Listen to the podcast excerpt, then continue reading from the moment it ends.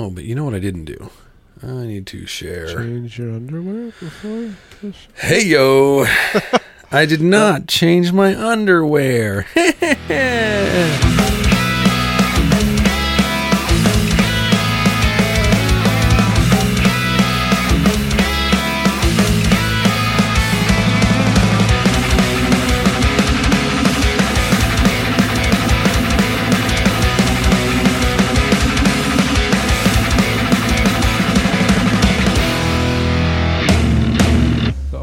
podcast where the hosts always have fresh undies. the only podcast. I like that. That's a good claim. And I mean, like, who's going to prove us wrong, right? Right? And who's gonna say somebody else took it first? There you go. Welcome to Growing Up Punk, the podcast about punk rock and all of its friends.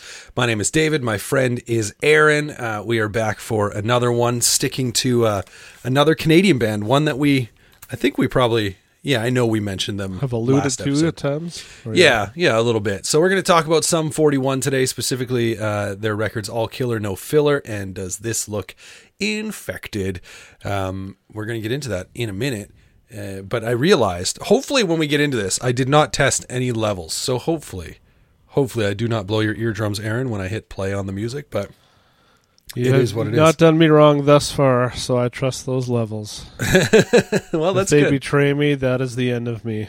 That is the end of you, as end the end of the podcast, I suppose. So this could very well be uh, the last time you hear us in podcast form, because I may actually, Let's hope not. it might be the death of Aaron with how loud this is. No, it should be fine. But anyway, um, yeah, let's get into uh, real quick before we get into talking about Sum 41. Go follow us on social media at Growing Punk Pod on Twitter and Instagram. You'll find our personal uh, social medias linked there as well. Of course, if you like the show, share it with your friends. Please help us out. Maybe you got a Sum 41 fan in your life, or maybe you've got that one person who's just like Sum 41 is terrible. And then you listen to this episode and like, no, see, they they shine some light on some 40. I don't know if that'll happen. This is me like trying to, I don't know. We'll see. I don't know where this podcast is going to go, you know? Maybe the band members share it amongst themselves and like, see our band, we don't have to break up. These guys think we're good. These two guys, they talked about records we released like 20 years ago. Actually, 21 and 22 years ago. Well, you can't break up now and leave us hanging. Right, right. Um, yeah, well, well, real, I guess, real quick. Let's get into it. Let's talk a little bit. Um, do you remember first kind of being introduced to and getting into Sum 41? So, for those in Canada, you might remember an amazing talk show called Jonovision. I do. Um, it must have been like late '90s, early 2000s. They used to have uh, episodes called Jono Palooza, where they'd have bands come and play. And there was a band that played called Sum 41. Now I've gone back on YouTube to look it up. I don't recognize any of the members, so either they had the same name or it was new members since then, or maybe they just all hit puberty and look different. I don't know. But that is the very first time I heard of Sum 41 obviously at that time I had no um, correlation to to what it was. yeah. Um, but then later on, I, again with my friend Jess and Dauphin, discovering all sorts of stuff on Much Music. Um, Sum 41s, I think it was their their video for "Makes No Difference" um, to me, which was off Half Hour Power. Now, I also feel like they were a part of like a, I don't know if it was like a making the band or you know some one of those kind of shows. They were just like running around town, like pulling pranks and stuff. And so I, I can't really remember what the correlation was in there, but whatever it was, I thought it was cool. It was, you know what And, I uh, think it was that you're referring to? Uh, I think if I remember hearing this correctly, uh, they actually made like a jackass style video that they sent to Oh. record labels. So it was something that they had, if, if we're talking about the same thing, it was something that they kind of put together uh, to kind of like gain attention from different labels or what have you. Instead of just sending, you know, a handwritten letter and a demo tape or something, they included a video with it. I think that's what you're referring to. Yeah, that sounds familiar. So something like that. I just remember watching it and just kind of, you know, this was before I would have known what Jackass was, if Yeah. it was even around at that point. But yeah, it was just one of those things kind of caught caught our attention, and the songs were cool, and so that uh, started that love affair many years ago. Yeah, like uh, for myself, it was also.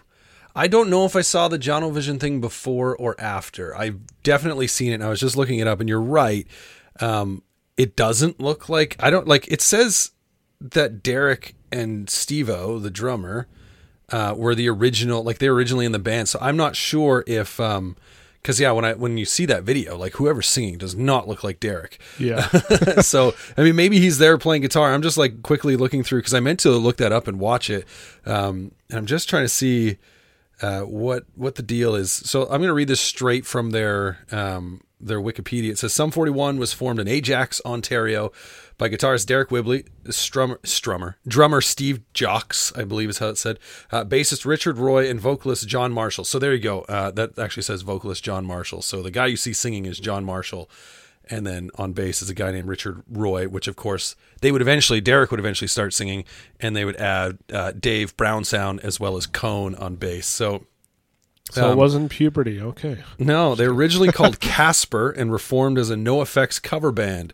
Uh, the group members decided to change the band's name to Supernova while on tour on September 28th, 1996, uh, which happened to be the 41st day of their summer vacation, lending them to change their name or leading them to change their name to Sum 41 because it was 41 days into summer. I thought I'd heard that somewhere Yeah. and, and thought that was that was true. So so it's funny. I don't remember where I would have heard that, but um, to go back to you know kind of my first introduction to them, uh, I'm pretty confident to say that it was uh, same thing. Like makes no difference. The music video from Half Hour of Power, uh, seeing it on Much Music, and when I kind of went back and looked at it again, I was like, oh man, this video is like a perfect example of just like that late 90s early 2000s pop punk video you know they're playing at a house party uh, some hijinks is taking place while they're playing and it's always the band members getting into trouble it's it's pretty great um, that was definitely the introduction for me and then um, I also noticed in watching the video,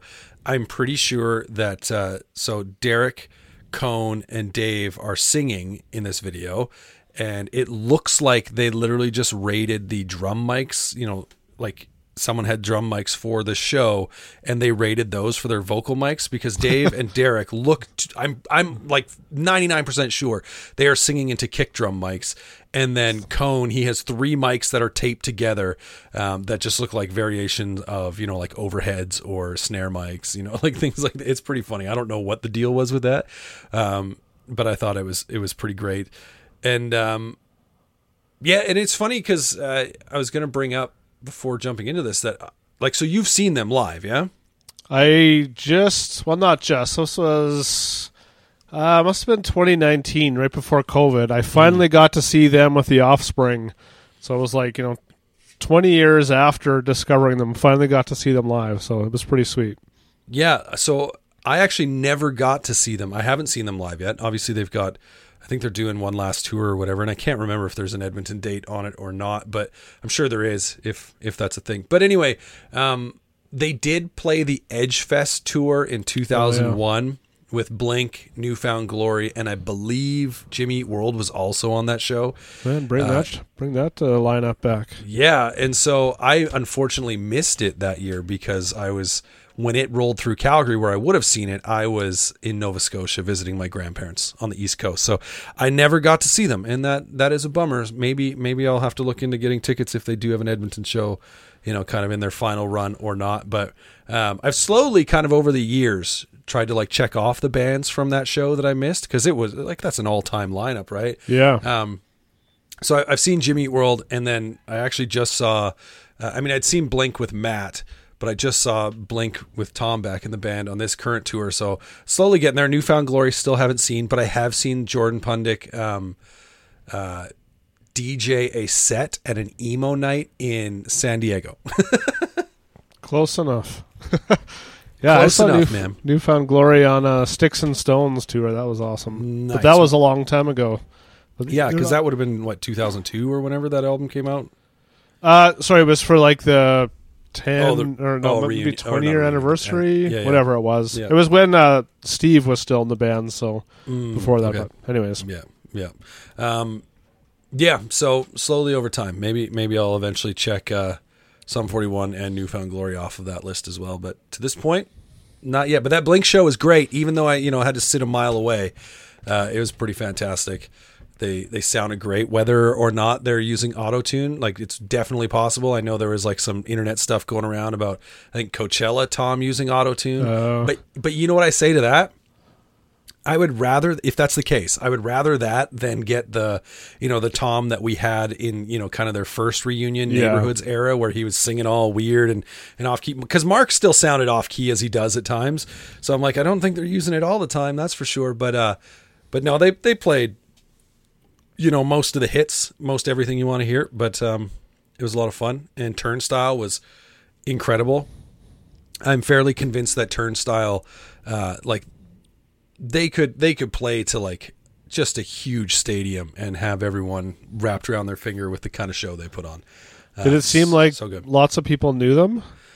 No, I mean like maybe it was tricky because because when Turnstile was on, I was a little bit disappointed. I was like, oh man, like I don't think this this show sold very well. Like it's so you know I was like ah because I mean it was at Rogers Place, which holds like I don't know seventeen thousand people. I don't know how many they get in there for a concert because obviously they close sections and stuff, you know, behind the stage. But um, when Turnstile was on, I was like, well, the floor was full, but definitely the the seats were, you know, fairly fairly empty still. But by the time Blink rolled on, it was pretty full in there. Like there were, you know, it didn't it didn't uh, like sell out, sell out, but you know, it was pretty scarce seats. It seemed. So you know, however, the the merch lines were also insanely long, like ridiculously long. I didn't even bother looking at merch because you get in there and you see the line. I'm like, I will pass. Yeah. so um, I will but pay they- shipping. yeah, exactly. but they put on a great show. I'm sure you could get a Blink shirt off of Amazon or something and get free shipping. It's got they got to be one of those bands, right? That are at that Yeah. level that you could buy it from Well- some big corporate giant and save on shipping. I found one at Value Village a few years ago, so I'm good. Oh man, that's a, that's a good find. I found a Green Day shirt at uh, a thrift store yesterday. Yeah, I was that's like pretty pumped about that. But um, yeah, so shall we? Do we have any other? Uh, I'm trying to think if I've got anything else I need or want to say about kind of initially getting into the band. I do remember, like, I bought Half Hour of Power and learning how to play the. I don't remember the name of the song, but it's you know like the power metal sort of riff that they play, you know, sort of thing on on Half Hour of Power. And I remember thinking it was this weird combination of like sort of like power metal type stuff and pop punk, which it was at, at that time was wild. Yeah, it was. Uh, I mean, there's bands now that that mesh genres Mm-hmm. together, but when these guys came out, I, I don't know that there was anybody else kind of melding, you know, pop punk and, and metal influences. Yeah.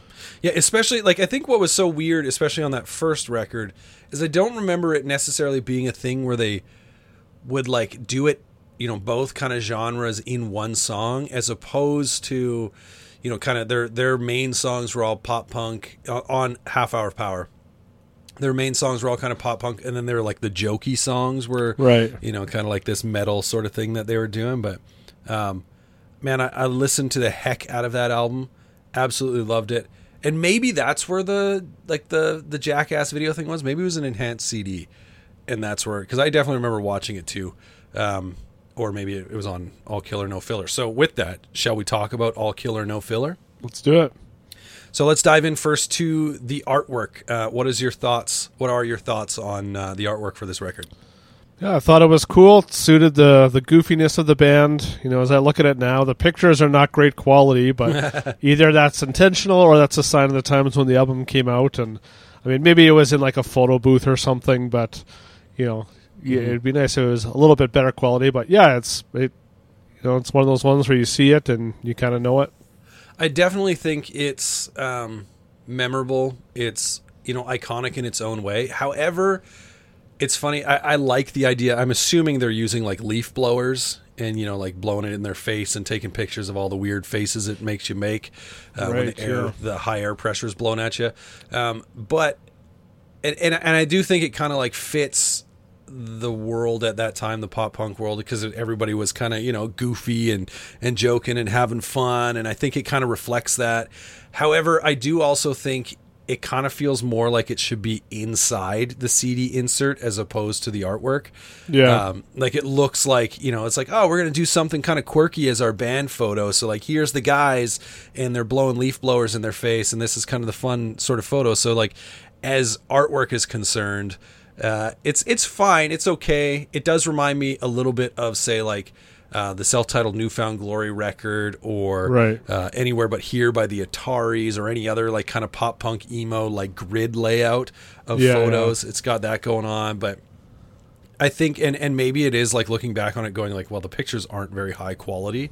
You know, maybe that's why I look at it now and kind of go, eh, it's fine. You know, it's it is a little rough around the edges, but um, yeah, like it's you know it when you see it, right? Like you're not confusing, you know, it for another Sum 41 album or whatever. Going, oh, is that, you know, this one? You know, it's you know, it's uh, all killer, no filler. Um, so yeah, it is. I I enjoy it for what it is, but also could have just been on the inside of the CD book. I don't even remember what's on the inside of the CD book. It's been forever since I've seen it. Uh, I have it somewhere here, but I'm not gonna dig it It's- out at the moment. It's but- just more pictures of them with leaf blowers. Um, so let's get into overall impressions before we dive into the songs. I will say this uh, before we dive into the songs. Um, we had someone comment on our Spotify. Uh, on each episode on Spotify, it actually it's I can change it, but the generic question is, "What did you think of this episode?" or something like that. And I think it was either on the Saves the Day or the Ataris episode. Uh, we had a listener comment saying, "I really, I really enjoyed the episode, but wish, uh, you know, wish you kind of put uh, or or like focused on more than just three songs." But you know, that's kind of the format. So we decided to add an extra song. So we're gonna do four songs per record, and um, that means we're gonna do opener, closer, and then we each picked one. And uh, yeah, so but before we get into the songs from this record, let's talk about overall impressions when you went back and listened to it. So I remember buying this album and uh, MXPX the Renaissance EP at HMV, Hmm. actually here in Regina on a band trip. I don't know what grade would I have been in, maybe grade ten or eleven. Yeah. Um, so that was so that was just my memory of of actually buying the album. Um, yeah, I've loved this album ever since. Listened to it countless times. Much better production on this album, thanks to Jerry Finn. So I mean, that's quite a step up from the Half Hour Power, you know, to this album. So lots obviously happening there. Um, you know, and back when when there was a select few bands I love that became huge, kind of like Blink. This was another one, you know, where um, where I was happy to rep them because it was kind of at that time where like not a lot of bands that like we were probably into were getting super popular. You know, but then you have you know have like Green Day, Blink, these guys, you know, and then it really kind of exploded from there, and so um, yeah, that just kind of stands out. Um, but yeah, re-listening, like there's still lots of great songs on here. Um, I I feel like it's it's aged well, like it's not cringy necessarily. Like it's still kind of like a Blink album or something. Like just like uh, you know, as we get older, we probably get a bit further from some of the kind of corniness of it, but at the same time, the nostalgia kind of fills that fills that void too. So Yeah. Um it's funny cuz like my my thoughts with this record were a little bit when I if the first few times I put it on, I was actually pretty underwhelmed. Uh and I mean, I've listened to this record countless times. Like I, I, I owned these two records when they were, you know, when they came out, I bought them and all this stuff. Um, so it's not like this was an introduction to the band for me by any means. But I think like I do find it ironic for me that the album is called All Killer No Filler because it does feel a little bit like there's some filler on here for me. Uh, and maybe it's just a matter of kind of like getting back and listening again because I did find the album growing on me sort of as I was going through, you know, sort of repeated listens over the last little bit. Um, and then you know so like like kind of finding a, a bit more of its groove but overall when i first put it on like for this i was kind of like what was it about this record that you know i loved and people loved? And obviously it's got big singles on it with fat lip and in too deep and like those are massive songs. Uh, but but they're also not my favorite songs probably just from overplay right? Like uh, they've got they're great songs in their own right. But um yeah there was just a little bit of something that was off for me. But I, I am curious if I listen to, you know, kind of keep going back to the record, if it, you know, grows on me a little bit more. But um yeah, I don't know. That's it, it did feel a little weird going into it for whatever reason. Like I, I found as we've started diving back into these older records with other bands, I almost went, Oh yeah, that's why I loved this record. Whereas this one it was like the flip and I was like, Why did I love this record?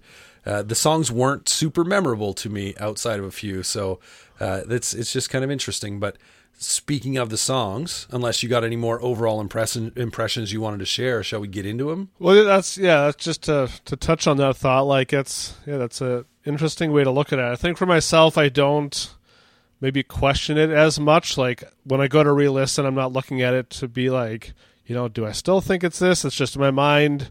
It's still great. Mm-hmm. I'm not really trying to reevaluate it. Yeah. Um, and because there's so much time there, and just thinking of when we were discovering bands like this, we just kind of accepted everything and loved it all because we didn't have access to nearly as Yeah. much as we do now.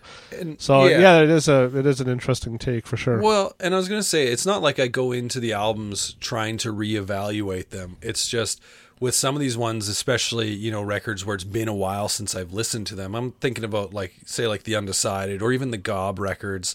Um, when I went in and listened to them again, it was this reminder, not like me going, okay, this is what I remember about this album. Let's see what I think about it now. It was more just like a jump off the page for me going like, oh yeah, I did really like this album and I kind of forgot all about it. And maybe it's a factor of Sum 41 being a band that you don't really forget about in the sense that, you know, the success that they had and then, um, you know, and just being this all around kind of like bigger band, es- especially like in the Canadian pop punk scene, right? Like there's Yeah. no one that, that touches them. So, as far as like you know success and popularity is concerned and so maybe just like in putting it on and expecting it to be this album that immediately I'm like, oh yeah, I loved this record for this reason. It more was just like a, what's going on here? What was it I loved about this record? Not Yeah, like, no, yeah, fair. not something I'm diving in to try and figure out. But, um, but yeah, let's get into the songs. I will say real quick, uh, this this album we kind of sort of break the rules a little bit because obviously the first track is Introduction to Destruction, which we're not gonna we're not going to talk about because it's not a song. It's you know just like a little quippy sort of funny thing. And then the closing track, "Pain for Pleasure," uh, I decided not to pick it as the closer because I turned the record off after what I consider the proper closer, "Heart Attack." So that's that's just me. Uh, joke songs at the end of records don't really do much for me, so I didn't want to kind of dive into it. So. Um, let's uh let's get into the first song then and it is called and hopefully i don't blow your eardrums out. That's not what it's called but hopefully you know your safety is is still intact uh, or something. But anyways the opener or what we're calling the opener is called nothing on my back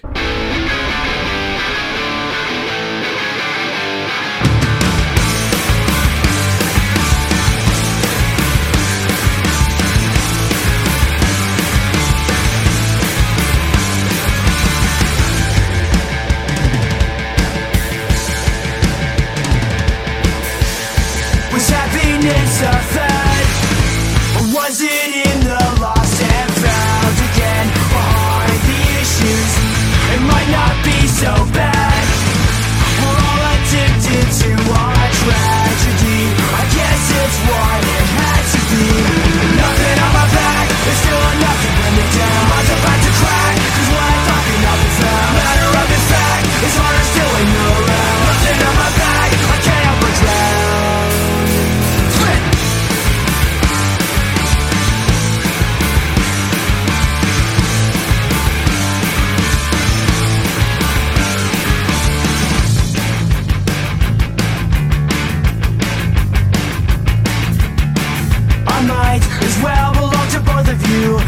Mess. You always seem to drag me through.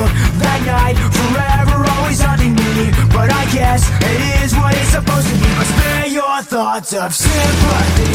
Nothing on my back, there's still enough to bring me. Down I'm on the about to crack, is what I not be found Matter of fact, it's harder still when you're around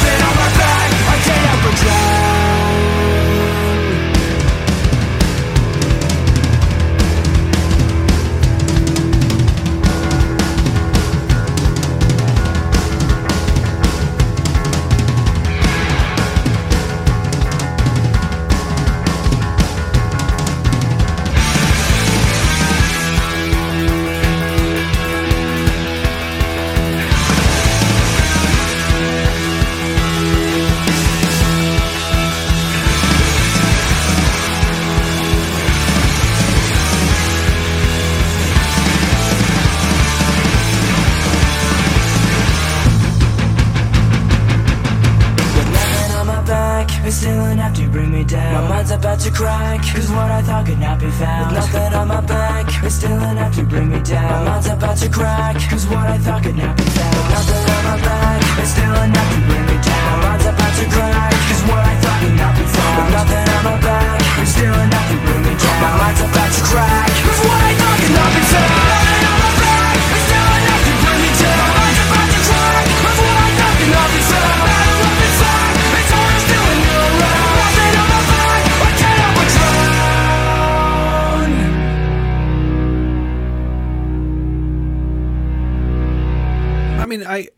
maybe I could have played like the uh, intro thing into that song, but I didn't. Anyway, uh, I love the way this like with this song, it, the opening riff kind of gives me Green Day vibes. Um, to just kind of like jump right into it though with that guitar, I think the guitar tone is great and it really works. Uh, cuts to like the single note on the guitar underneath Yeah, uh, when like Deryck that. first starts singing. I think is great because it really brings all this energy right out of the gate. But instead of just being like, bam, punch you in the face and keep going, it kind of like, okay, lets you settle into the melody a little bit. Uh, I think the chorus is great. Um, and then go like going back into the opening riff. I, I I really like the kind of flow. One note I really had on this song that I think is kind of interesting is the way Deryck's vocal kind of like tails off at the end of each chorus. I think he says, I can't help but drown, maybe. I can't help but drown. And he like holds it off and it sort of tails off. Reminds me of uh, the way that uh, Mike Herrera would, when singing uh, whatever the song is called, but before, you know, he says at the show. Oh, um, middle name. yeah, middle name. His voice kind of like tails off while he's waiting and like kind of teasing the crowd a little bit on the on the live records. Uh, the way Deryck's voice does that, I always kind of do like this same vocal line that Mike. I don't know if he always does it, but I think he did it on at the show. Uh, he kind of like walks down a little bit as he trails off. Um, so it's just fun. This kind of funny little little thing where I'm like, it's what I hear immediately. That's where my song or my head goes, and I expect him to say "at the show." Instead, it, it carries on with "Nothing on My Back" by Sum 41. But, um, but I do think it's it's a a great opener for the record as far as a proper song is concerned. Uh, I think it brings all the right energy. It's got enough kind of like dynamic flow and interest to it that, um, yeah, I, I I love the way this record this song opens up the record. So, what uh, what were your thoughts on this one? Yeah, yeah, very similar. It's a great opener, high energy, anthemic. I I put gets the push mosh going. Yeah. When that song starts, I can just visualize like 2001, like just kind of like awkward punk show, push mosh, gotta have it.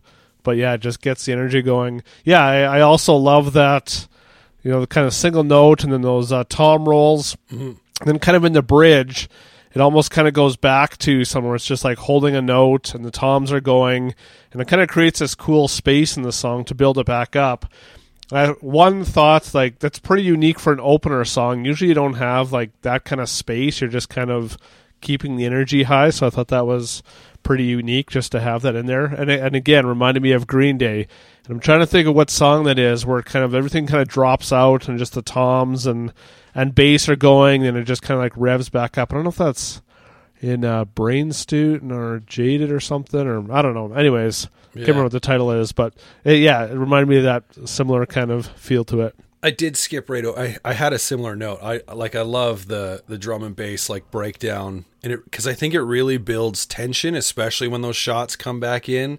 Um, instead of it just being like you know you get this build and then it takes off, it really builds these these guitar shots and then cuts back again, and it's just I think uh, palm muted guitar and the bass and Deryck singing for you know like a couple lines of nothing on my back line. Um, yeah, no, I think it's it. I, I, I love it too. I wish I could figure out which Green Day song you're talking about. Um, it does sound familiar when you say that. I think they probably do that on a few songs, but yeah, there's yeah, one yeah. in mind. I just I couldn't. I didn't want to go through the whole discography to try to figure it out. So Unbelievable! What a failure. um, somebody else can leave a comment on Spotify. They're already So doing you go, half the yeah, work for us by letting I us like know it. what to do. So so I was going to ask. I think it's a great opener. Do you have any Yeah. alternate openers, or is this your? Would this be your? Yep, this is the one. yeah, for me, this is definitely the one. Okay, let's get into the next one then, which is far from the opener because it comes up much later on the record, and uh, it's fitting for this time of year because the song is called "Summer."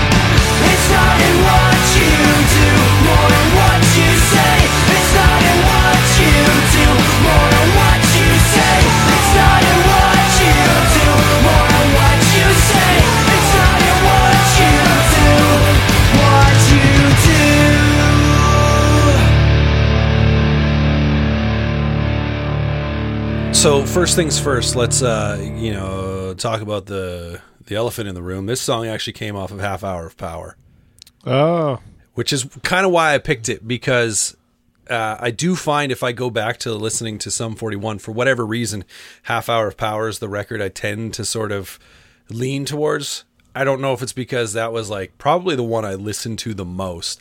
I bought it when it was, you know, their only record out and then was on board for, you know, going ahead, but it's the one I've had the most amount of time with. So kind of had to give, you know, a little bit of a nod uh, by picking this song.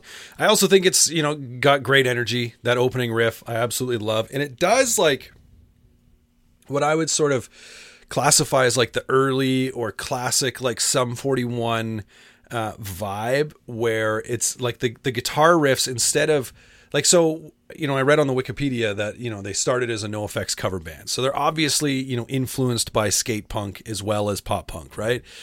where like in a in a skate punk song, you know, maybe the riffs, those octave riffs are a little more just like just straightforward strumming, you know, Right. um, playing sixteenth notes, eighth notes, whatever. I find that uh, with Sum forty one, they add like this element of bounce to like more kind of like skate punk riffs.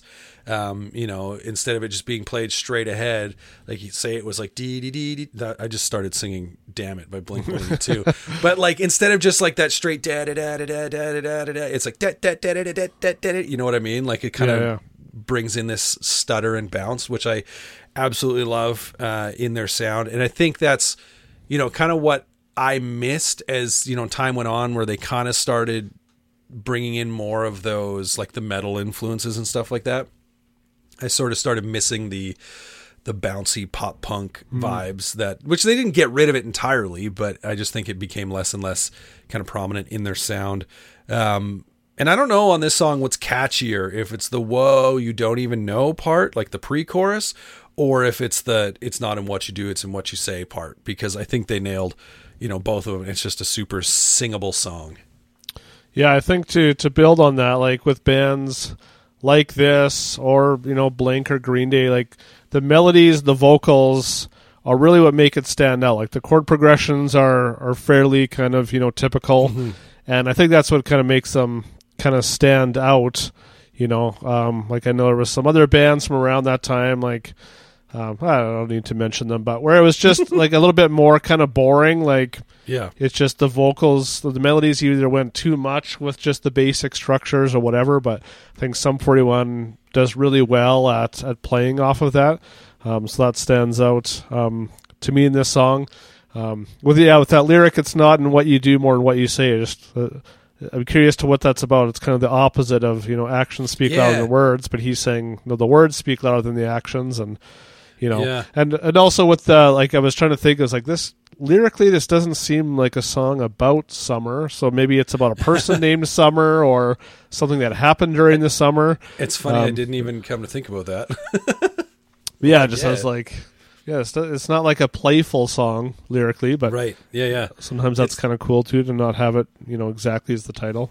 yeah I, I do wonder what what the kind of inspiration behind the song is but um someone someone knows and they can comment on our on our spotify page they can comment on each and every thing on this episode uh, but uh yeah no i i've I love this song and um, I will continue to love it. And I was, I remember being pumped when I bought this record and being like, oh, this song's on here. This is awesome. Right. Like, uh, knowing it from, from the previous record. So, uh, without, with, with, unless you got anything else you want to say on that one on summer, do you want to get into, uh, the song that, uh, is officially your pick from this record? Yeah, let's do. The song is "Handle This."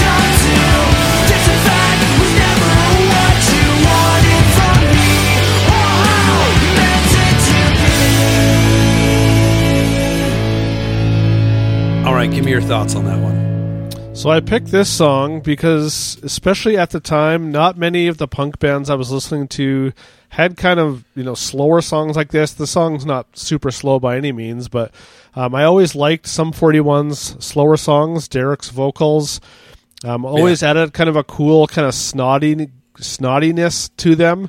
You know, it didn't make the slower songs sound whiny, whereas some other pop punk bands they have a slower song and maybe the vocals are a bit higher pitched or a bit too clean sounding. It just kind of sounds a little bit annoying. Um, and so, yeah, with this, yeah, again, I mean, it's not. They they have songs later on, on on later albums where they were a lot kind of slower. I think they were kind of going for that, but um, anyways, this this one just kind of stands out for for being one that still draws me in as a listener, even that's, though it's not as high energy. You know, especially like when it came out, you know, listening to like Slick Shoes and um, strung out stuff that was like super fast. Like those bands didn't have these kind of um, mid-tempo songs. So Yeah. um, yeah, lyrically the songs you know has a more serious tone to it compared to some of the other songs on the album. Um, there's a really cool guitar solo going into the bridge that adds um, a cool element to it as well, and so just yeah, overall this song stands out to me. I find that this song reminds me a lot of Bowling for Soup. Um, with that, like that opening riff with the, you know, one guitar kind of going bam, bam, and then the other, Right. bam, bam, like just the way it kind of all, and the tempo, because like Bowling for Soup, while they, you know, fit nicely into the pop punk scene, were never really like a band that played any sort of punk beat, right? Yeah. Like uh, they were always, you know, made it all on their mid-tempo sort of uh, song. So it, it definitely gives me those vibes. But I absolutely, which is fine. Like I, I enjoyed, especially Bowling for Soup, kind of at this time. You know, I, mean, I wouldn't have known about them back then. I don't think. um, oh, actually, throwback to our last episode when I saw Gob Bowling for Soup open for them. Oh, Uh, I- I, remember that. But um, so yeah, like I was I was familiar with Bowling for Soup at that time, and I don't know if I would have seen or made that comparison then necessarily, but just hearing it now, that's kind of where where I go. But what I do, and and I like that, and what I really love about this song, though, I mean, the chorus is great, but really like that outro when the vocals start layering and kind of like you know like Yeah. winding back and forth. It's funny that it's not the closer because it definitely has closer feels to it with Yep. that the way that song ends and even the pace of the song right the tempo of the song um and but where does it sit on the album is it uh, well, it's like track nine, so it's not even. yeah, It's there's later. still like several songs before the closer, uh, so it, it's interesting in that regard. Where you know if we did alternate closers, I could put this one put this one on the list. Um, but yeah, I, I did also find it a little bit interesting when I got you to pick a song, and this is the one you went with. But because I, I feel a lot of times you kind of lean towards faster, heavier things, but uh, this one uh, is is equally great. And I, I I really agree and can kind of hear like when you say about Deryck's voice on those slower songs. He always had such a unique voice uh, that no matter what he did, you know, it always sounded great. But yeah, on these slower songs, it really kind of adds and takes on a whole new dynamic, I think. And um, yeah, so that was pretty rad. But let's, uh, unless you got anything else to say about Handle This, shall we get into the closer? Heart attack, bring it The, on. the sort of closer, I should say, because again, it's not technically the closer, but Well, joke songs, be damned. This is Heart Attack.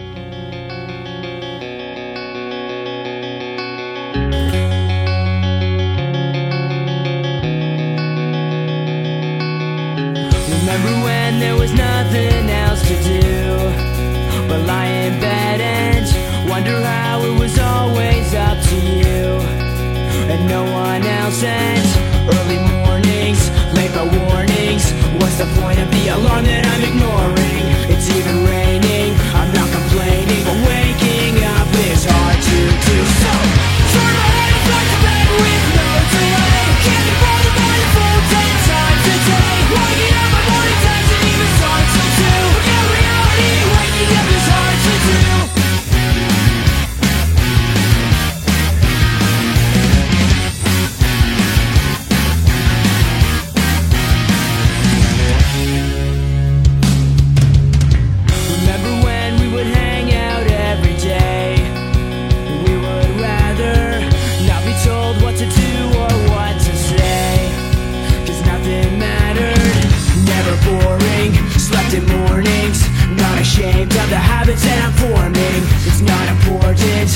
Are short and I can't make time when nothing's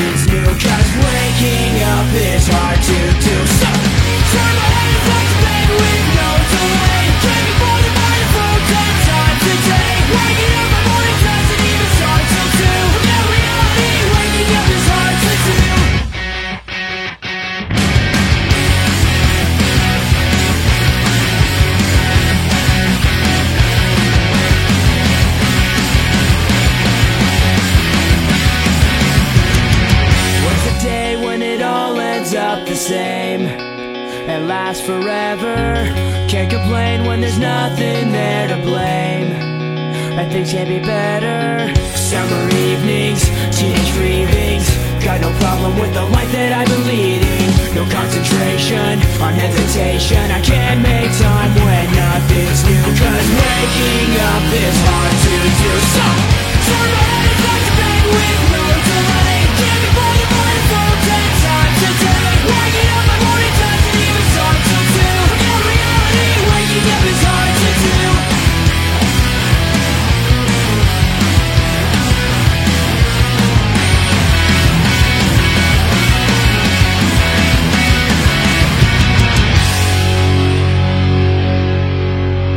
solid closer, if I do say so Yeah. myself.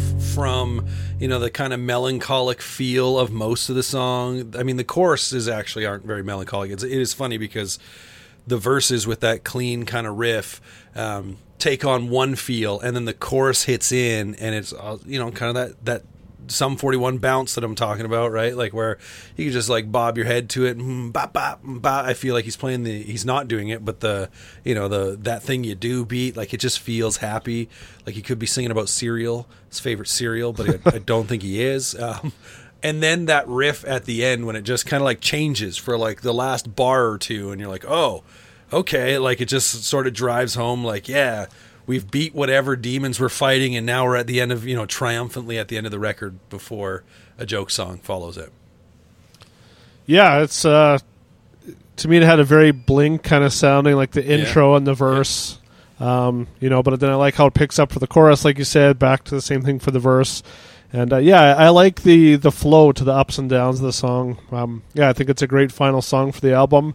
You know, minus well, our our final song minus Yeah. "Pain for Pleasure," Yeah. which you know I I could have gone without. So Um, uh, here's a story about pain for pleasure that I looked up. I'm pretty sure it's that one, anyways. Stevo wrote it while on the toilet, which it you know it's it sounds like that in my mind. Um, Yeah, I Uh, should but- have just put it like as a hidden song or something. yeah, I don't like know, especially for their sure, yeah, their first yeah. major label one, like all the big Yeah. hits on it. It kind of, I mean, whatever they, they want to It do what they what want. They did cool, they, yeah. so. It didn't. I don't think it hurt them at all. Um, but uh, it's an interesting comparison you make with Blink because, and maybe this is like kind of leaning more into that. Um, you know that that sum 41 bounce that I was talking about because you know if you want to compare it to the more serious Blink songs whether you know you're talking about Adam's song or you're talking about Stay Together for the Kids like especially in this time of of Blink before self-titled and all that or untitled and all that stuff would come out later um, when they would hit their choruses, it was always just this like big driving sound, right?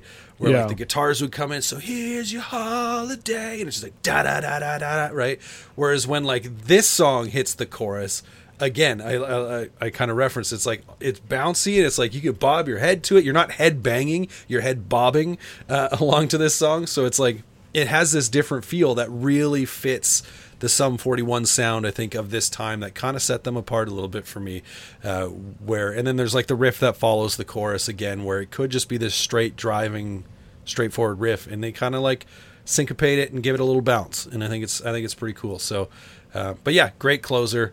Uh, even if you know the song "Handle This" would also serve well as a closer, um, this one does the trick for me. Yeah, right on. Yeah. Uh, okay, let's uh, move then uh, into does this look infected? Let's talk about the artwork, shall we? What do you think of the artwork on this one? Yeah, it's yeah, it's cool. Looks like you know, kind of an old horror movie poster or something. Yeah, it's it's not cool. it- it's not my favorite, but I I guess like maybe similar to the first one, it stands out when you, when you see it. You know what album it is. Um, yeah, I mean, sometimes I go back and forth with album art where if the art is like just depicting exactly what the title is, sometimes it's like okay, it's, you know. Sometimes it's nice to to look at it and be like, oh, I wonder why it's called that instead of it just exactly depicting it. But I think the style fits the um, like the sound and the vibe of the album. You know, a bit darker.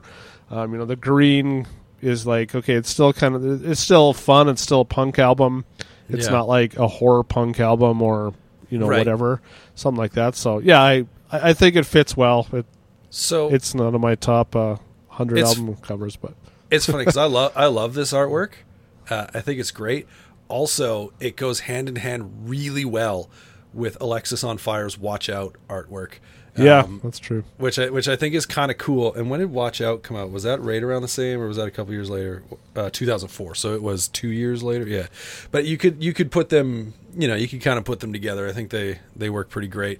Uh, I I like the addition actually of the lady screaming in the corner. I think that's sort of what like takes it to another level for Yeah. me because instead of it just being, I'm assuming that Stevo dressed up as a zombie. Yeah, it looks Um, like it. Yeah, that's who it looks like to me too. And so just like the addition of that in the corner, I think is just kind of like an added element that makes me I don't know. I've always I've always really liked it. I've always liked the I mean obviously, you know, it's it's kind of a joke album title Yeah, which they for sure. they kind of did for their first few anyway, right? Um and I think this sort of fun, does this look infected? Well, it looks like you got more than an infection to worry about there. Uh, you know, you are in fact undead. Um, but yeah, I, I don't know. I've always liked it. It's always stood out to me. I don't know if I were to make an artwork list of, you know, like favorite album artwork of all time, where it would place. But uh, I, I clearly, I think I, I think I have more love for this one than you do. Yeah, I, I don't dislike it. It's just it's fun. So It works. It works. As far as an album is concerned, obviously this was the follow up to their breakout album. I think it's fair to say that with songs like Fat Lip and In Too Deep on on All Killer No Filler. That's definitely their breakout album, and I think it holds up. Similarly, I uh, I had you know a feeling with this where when I put it on, I was like, what what did I love about this album again? It just wasn't hitting the same, but as I kind of got back into it, it you know it was growing on me. Um, and you know maybe this album didn't have quite the singles as all killer no filler did like in too deep and fat lip are both pretty massive songs. But like the Hell song and Still Waiting are also solid Yeah. singles as well. So uh, it you know it, it it held its it held its own I think. But um, I do I think it maybe initially when I was going back to this, it lost a little bit of that like you know new band you, you know breakout album like that energy and excitement that's there. And now it's like getting into that sort of settling in a little bit uh, which bands kind of do. But that's not me saying they they released a stinker by any stretch of the imagination because I do think as this album grows on me more and more I I kind of come back around to it. But it does feel a little less exuberant to me if that makes sense. Yeah. Yeah, I, I don't have the same memories with this album as the previous one in regards to like buying it and listening to it as much, but it was definitely around. I was happy with the band, the direction the band took. You know, it's less poppy, heavier, darker sounding, which was you know a different direction than many other bands in the genre. You know, would typically take, especially in kind of pop punk and really exploding. Um, but I, I thought that was cool. Lots of good songs in here. I haven't revisited this one um, in full as many times, but I still enjoy going back to it from time to time. Um, yeah, like Still Waiting, Hellsong. There's yeah, there's still great singles on here, but um, I think overall they accomplished what they were hoping to, kind of going away from, you know, uh, the sound that they kind of got big with, which is always interesting. They're not the only band that's done that, where you kind of get huge on a sound, and then you know there's kind of a darker side to that, where you Yeah. have you know whatever managers label saying okay like you got to be the next you know hit band and i think there's kind of some pushback on that and um, but i mean the songs are still super catchy and memorable so it's not like it's just a complete difference but um, it- it's kind of a you you hear more of the darker um, kind of metal influences and just some of that in here as well which which i love so Yeah. i'll take it. Yeah. Well let's let's get into it shall we? Let's get into the opener uh, the Hell song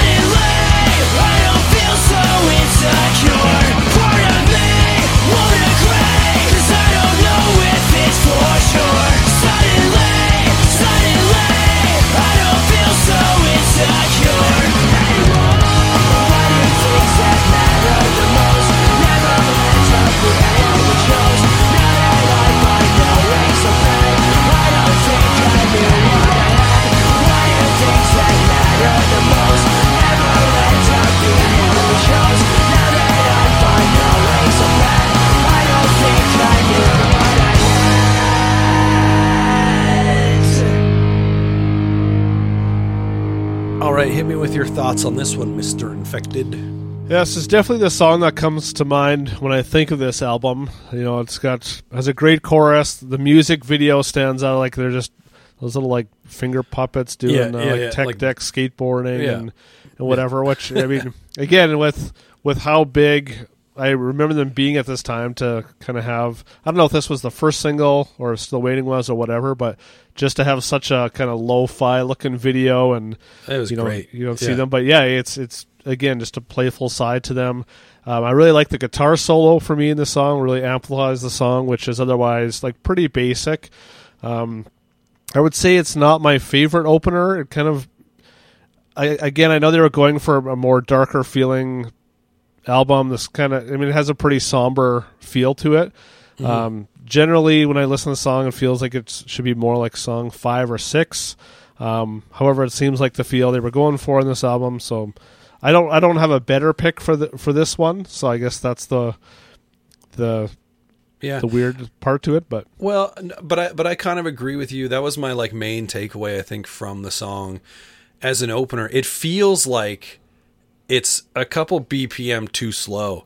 Like it just like to start an album, it kind of drags. Like even that opening riff, while it's an iconic riff, like it's a memorable riff, I do feel like it feels just a little too slow to me to really Yeah. pull me into the album. And that's a great point, like saying, you know, it should be like four, five, six, whatever. Like when you can kind of, you know, maybe bring it back down a little bit. Not obviously they're not bringing it down in the sense of like a quiet song or anything, but tempo wise, um, that was the biggest sort of drawback for me. And maybe it's also though just because I have heard this song so many times, right? Like I've heard it a lot, so it no Yeah. longer packs that same punch for me. As far as like other openers are concerned, um, I think track two, "Over My Head," uh, has a more like kind of like straightforward opening riff that is also still kind of a little bit more on the like the metal side, as it were. Um, but has a little bit more energy to it, maybe. Uh, and I think it's got an e- equally catchy chorus. Uh, just like straightforward energy across the board. Or if they really wanted to like open the record up with a song that was clearly going to be a single, I think Still Waiting is Yeah, a better gonna say. opener just because it draws you in right away with the chorus. Yeah. And like it's not like it just starts with the chorus full on. Like he's just singing it over a palm muted guitar. It's got that urgency. It doesn't feel like it's, you know, maybe dragging on the tempo a little bit. So like I do think like uh, if they were set on having a single be the opener, I would have flipped those for sure. Um, but you know, it is it is fun. Like it is such a. I think it is kind of a neat riff though, especially in the pop punk world. When I listen to it now, I can hear you know a little bit of like, you know, it reminds me a little bit of say like Blink 182's "Damn It," but with a, like a different twist on it, right? Like for sure, you know, yeah. I don't know. I didn't. Maybe it's in a minor key or something. So there's something about it that definitely makes it feel a little different to you know kind of a straightforward pop punk riff but uh i don't know. Yeah i, I agree though. I think on on most of your thoughts there as as an opener it's it's fine but I, to me i almost would just say just go with still waiting as your opener and uh that would be perfect in my books. I think if you're you know you want to kick it off with a single but um yeah so it's it's an interesting way to start the album for me. Let's but at least they didn't start it with a weird jokey intro so yeah, that's true. Mark's, I'll take it. Mark's, you know, thumbs up for that one. Um, let's get into the next one, unless you wanted to uh, say anything else about that one real quick. Mr. Amsterdam, here we come. Mr. Amsterdam. First and foremost, before we listen to the song, Mr. Amsterdam sounds like it should be uh, an Alkaline Trio song for whatever reason. Anyway, the the title, anyways. This is Mr. Amsterdam.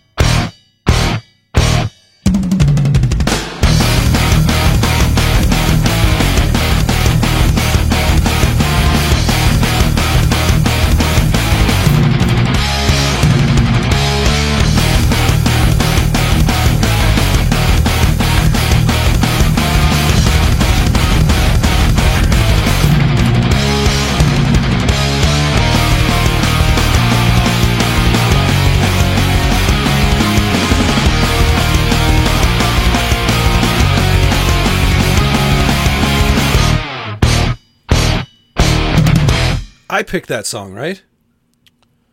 Uh, sure. I, can't, think I yeah. I think so. Yeah. because I, I remember thinking when I picked it, I absolutely hate the way this song starts with li- like those just like dry shots. Um, kind of reminds me a little bit of Master of Puppets by Metallica. Bam, bam, bam, bam, bam, or whatever, however it goes, you know. Yeah. Um, but uh, when it kicks in, like after those shots, oh man, is this song an absolute just like ripper of a song from like you know the screaming vocal backup vocal sort of thing which is kind of you know a bit of a surprise i feel especially maybe at this time um to like ah it the the straightforward like skate punk riffs right? Like they're not he's not breaking them up and bouncing around in typical Sum 41 fashion. I think he's just like straight into it. And the way he says this is probably a weird little note but the way he says resignation really reminds me of propaganda and i have no real reason why. Like it's just the way he says it just sounds like something that um you know how the how it would be said in a propaganda song. But i don't know top to bottom i absolutely love the song. Even the instrumental out uh, like the outro on it i think is interesting and it's just it's fun Yeah. See, I, I'm okay with the cymbal grabs. I, I like that. you This like is- a good yeah, cymbal grab definitely the the darker, more metallic, kind of angry sound they were going for in this album, while still remaining melodic. So I, I like Yeah. those two things together. I mean, I really like the speed and the groove of the song. The screaming at times, you know, adds a cool element. When I was, it almost, it also sounded like a little bit dated for some reason. Not necessarily Yeah. a bad thing, but there was another band. I don't know if you ever. Um, actually, we had uh, one of them on the podcast years ago from Seven Ten Split. They were a punk band and they had like lots of screaming, so that immediately took me back to that. I can't think of right you know other bands where they incorporated kind of like this. So, anyways, not a bad thing. Just made me took me To back be- to a certain time. Yeah. And to be fair, it's not a it's not a great scream. Like there's nothing remarkable about it, right? Like it's just outside of the fact that I don't recall any other parts up leading up to that on their previous records and stuff where that was, you know, an element of their sound. Yeah, yeah. I mean, I, I love the the metal influence cymbal grabs at the start. Later on, the double kick, that riff to end the song. It's mm-hmm. it, it's a good yeah good mix of the metal and punk without it being like too cheesy metal. So Yeah, yeah. I like it. Yeah. No, I good. On the same page. Let's get on to the next one then, which I believe then was your pick. Uh, thanks Yeah. for nothing, Aaron. Thanks. thanks for nothing. Yeah, thanks. Thanks for nothing.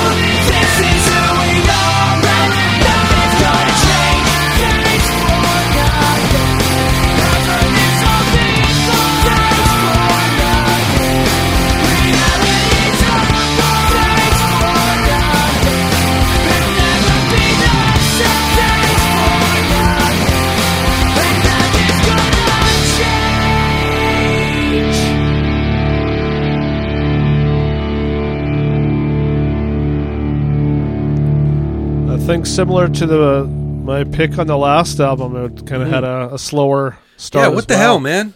yeah, I. That's just the way, which is funny because I don't really love. I mean, that's a very basic chord progression.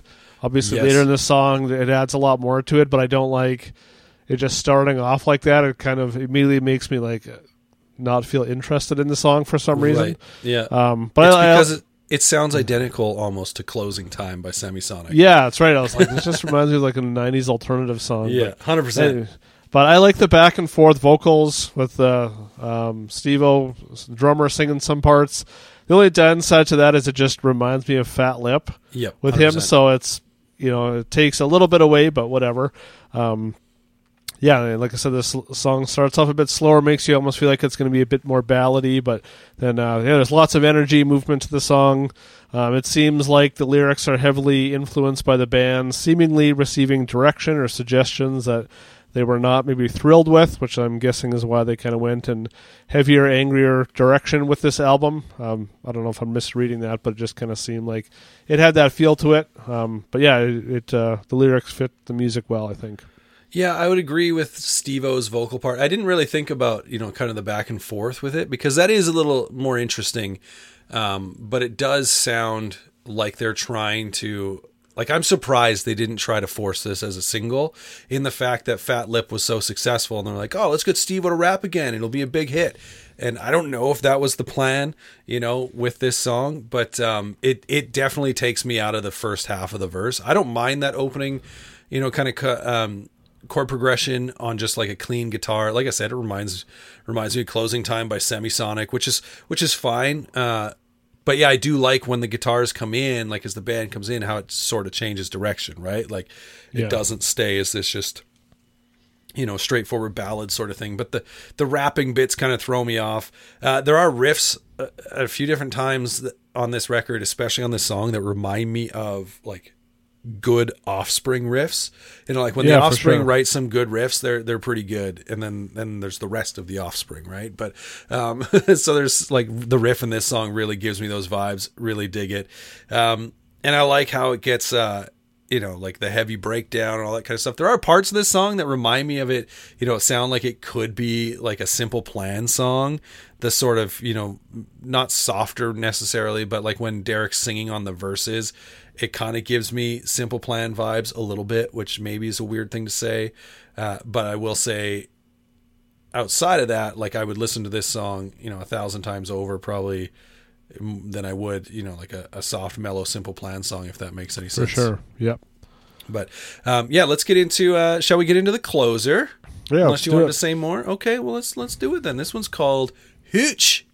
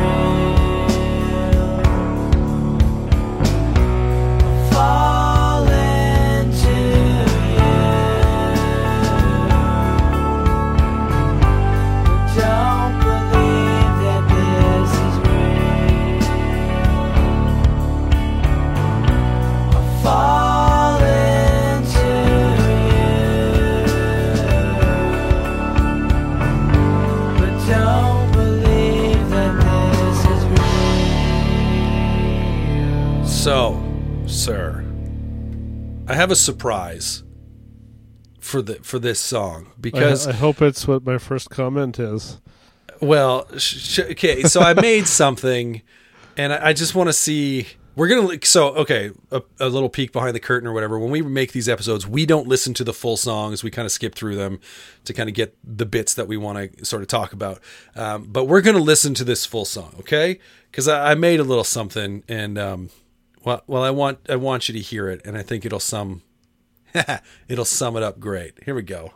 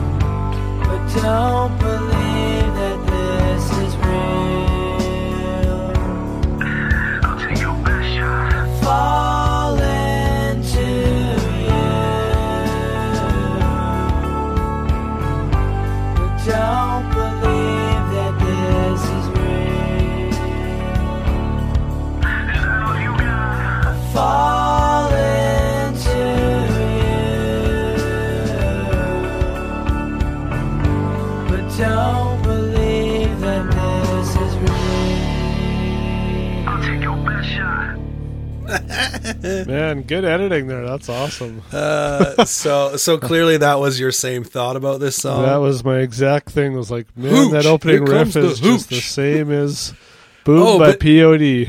but man, it's more than just the opening riff because uh, Yeah, like when it goes to the chorus, he's like, "You got nothing to lose." Do, do, but do. I was like, "Holy crap! This is Boom by Pod." Like on the nose. Um, Well, this came out. Wow, was this? It was a year after, I believe. 'cause Oh. I think I think Boom came out in two thousand one or Yeah, it was thousand. September 11th, 2001. That's right. Yeah, yeah. So, um, so yeah, this came out a year later. Uh, Boom was a pretty successful song, I think. So it's it's possible they were influenced by it, but. Uh, It's just a Yeah. faster progression of the. Yeah, I did have to speed up the uh, the boom vocals a little bit, but it wasn't by much. It was literally like by you know, like two and a half percent. yeah. like it was the a same tiny drop nudge. D, F to A to D, It's or crazy. E to whatever. yeah. Yeah. it's pretty crazy. But um, yeah, no. As far as the song itself is concerned, uh, I do think it's a great way to close. The way they close that song after the Yeah. guitar solo and stuff, like minus you know all the gibberish I was adding in there, bringing it down like that, man. I think it's um, I think it's pretty fantastic. It works, even if it does sound like a direct lift of another song that only came out a year prior. Yeah. Yeah, yeah, I think this is a great song too. Great way to end it. I like the gang style vocals at the end before the solo. Um, Mm-hmm. Yeah, the song, yeah, then ends, yeah, like you said, on slower. Which I mean, in, in some ways, it kind of kills the energy, but at the same time, it's a really cool way to just really, really pull it back and just kind of end on Yeah, kind of a soft, somber note. I think you know you talk about kind of like killing the energy, but it, but I, I like the fact that it it's not a case of the entire song being that For sure, and yeah. how they and how they get to it through like I think it's a great use of a guitar solo to kind of like let that guitar solo ring out and bring everything down and then this uh, just kind of like great sweet little melody that Deryck sings over you know kind of clean guitar. I don't know. I think it's pretty great, fantastic way to end the record. yeah, Um, I'm happy with it. I wouldn't choose any other way, at least from what's on the album. So, closing thoughts, real quick. Then, uh, I think you know I, I mentioned this with both of these records. They kind of initially on these listens, I was a little bit like, okay, what if, what am I forgetting? What am I missing that's not hitting me this time? But I do believe like over time they they grew on me um, a little bit more with each listen.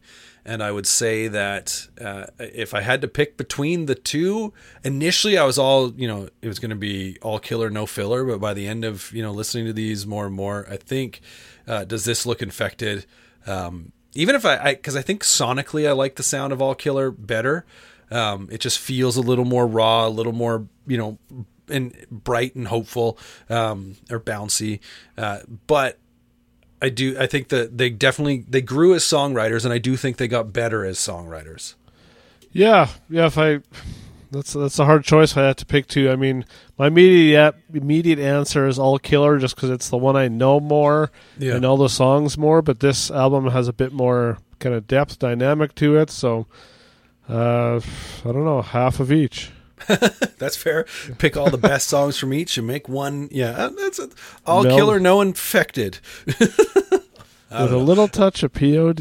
with a little touch of POD. Anyways, that is. I figure. You know what I should have done is I should have played that song as like the the outro of the episode as opposed to our regular outro. But anyways, whatever. I did what I did. So we are going to get out of here. Before we do, go follow us on Twitter and Instagram at Growing Punk Pod. You'll find our personal Twitters and Instagrams linked there as well. Tell your friends about the show. Um, other than that, I think um, I think that'll do it. Right? We'll see you next time. Same time, same place. Maybe a different time, though. Who knows? Maybe a different band. We don't know. We haven't discussed that far. But uh, We might do these albums again. We'll see. We'll do these one. Yeah, we'll revisit them and uh, we'll just do what we do. But with that, See ya. goodbye.